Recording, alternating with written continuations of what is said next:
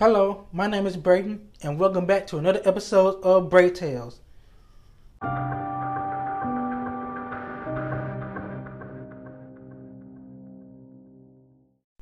In this episode, I'm going to be reading a poem that I wrote that expresses my thoughts about the current political situation when dealing with Trump and his supporters and what happened at the Capitol last week, and how all and how his supporters will still be here after Joe Biden and Kamala Harris become the president and vice president, and they're not going away. And Trump has a big influence on the Republican Party even after he's gone from the White House. And that Trump has basically started this whole movement in the Republican Party that's going to be here for decades to come, even after the man is gone.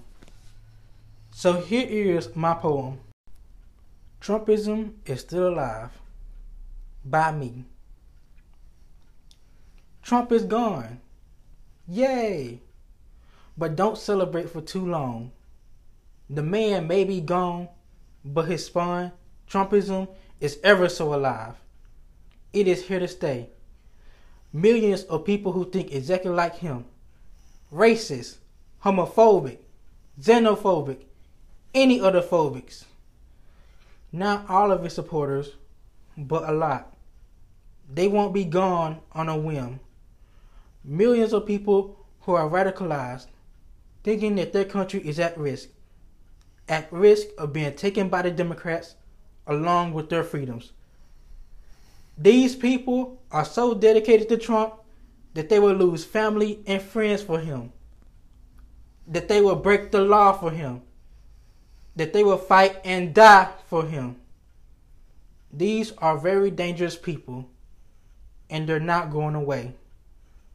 What happened at the Capitol is only a glimpse of the potential future.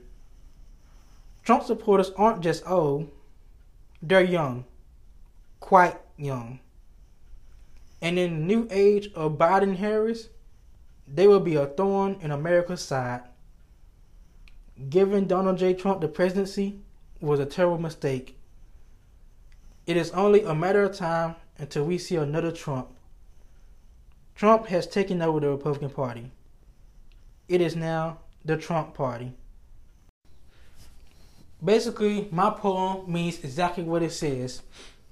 Trump would not be president next week, but his supporters will still be here supporting him and basically following him like a cult, believing whatever he says.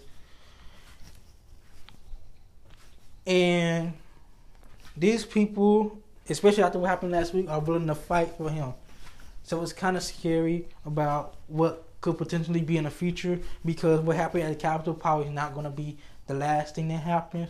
Hopefully, it'll be the worst thing that happens, but it won't be the last thing that happens.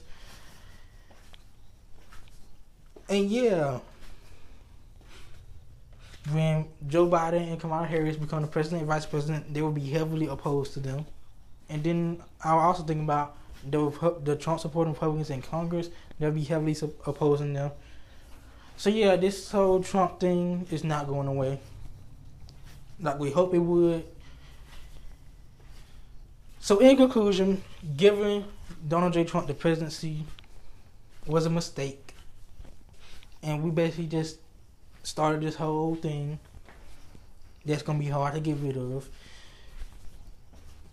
And yeah, sometimes I wonder how different it would have been if we would have went for Hillary Clinton instead of Trump. Maybe we, we wouldn't be dealing with his cult-like family today.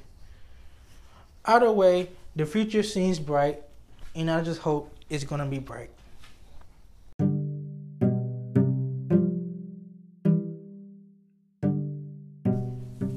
That was another episode of Bray Tales. I hope you enjoyed that episode and I hope you learned something or agree with something. I hope you have a good day. Bye.